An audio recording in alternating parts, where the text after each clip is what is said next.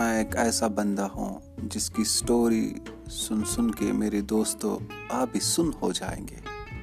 کیونکہ یہ زید ایسا ہی ہے۔ میرے کہنے کا مطلب ہے، میں ایسا بندہ ہوں جس نے حالات ایسے دیکھے ہیں، ان حالاتوں سے گزرا ہے جن حالاتوں سے آج تک کوئی نہ گزرا ہو۔ اور یہ ساری سٹوریز اسی کے ریلیٹڈ ہے۔ میری لائف کے ریلیٹڈ لائف میں کیسے میں نے ہر ایک لائف کی الگ الگ سٹوری ہوتی ہے۔ ہر ایک بندے کی الگ الگ سٹوری ہوتی ہے۔ ہر بندے کا ایک اپنی مووی ہوتی ہے۔ ویسی میری بھی ایک مووی ہے۔ جو مووی میں آپ کے سامنے رکھ رہا ہوں تاکہ آپ بھی اس سے کچھ سیکھ لو۔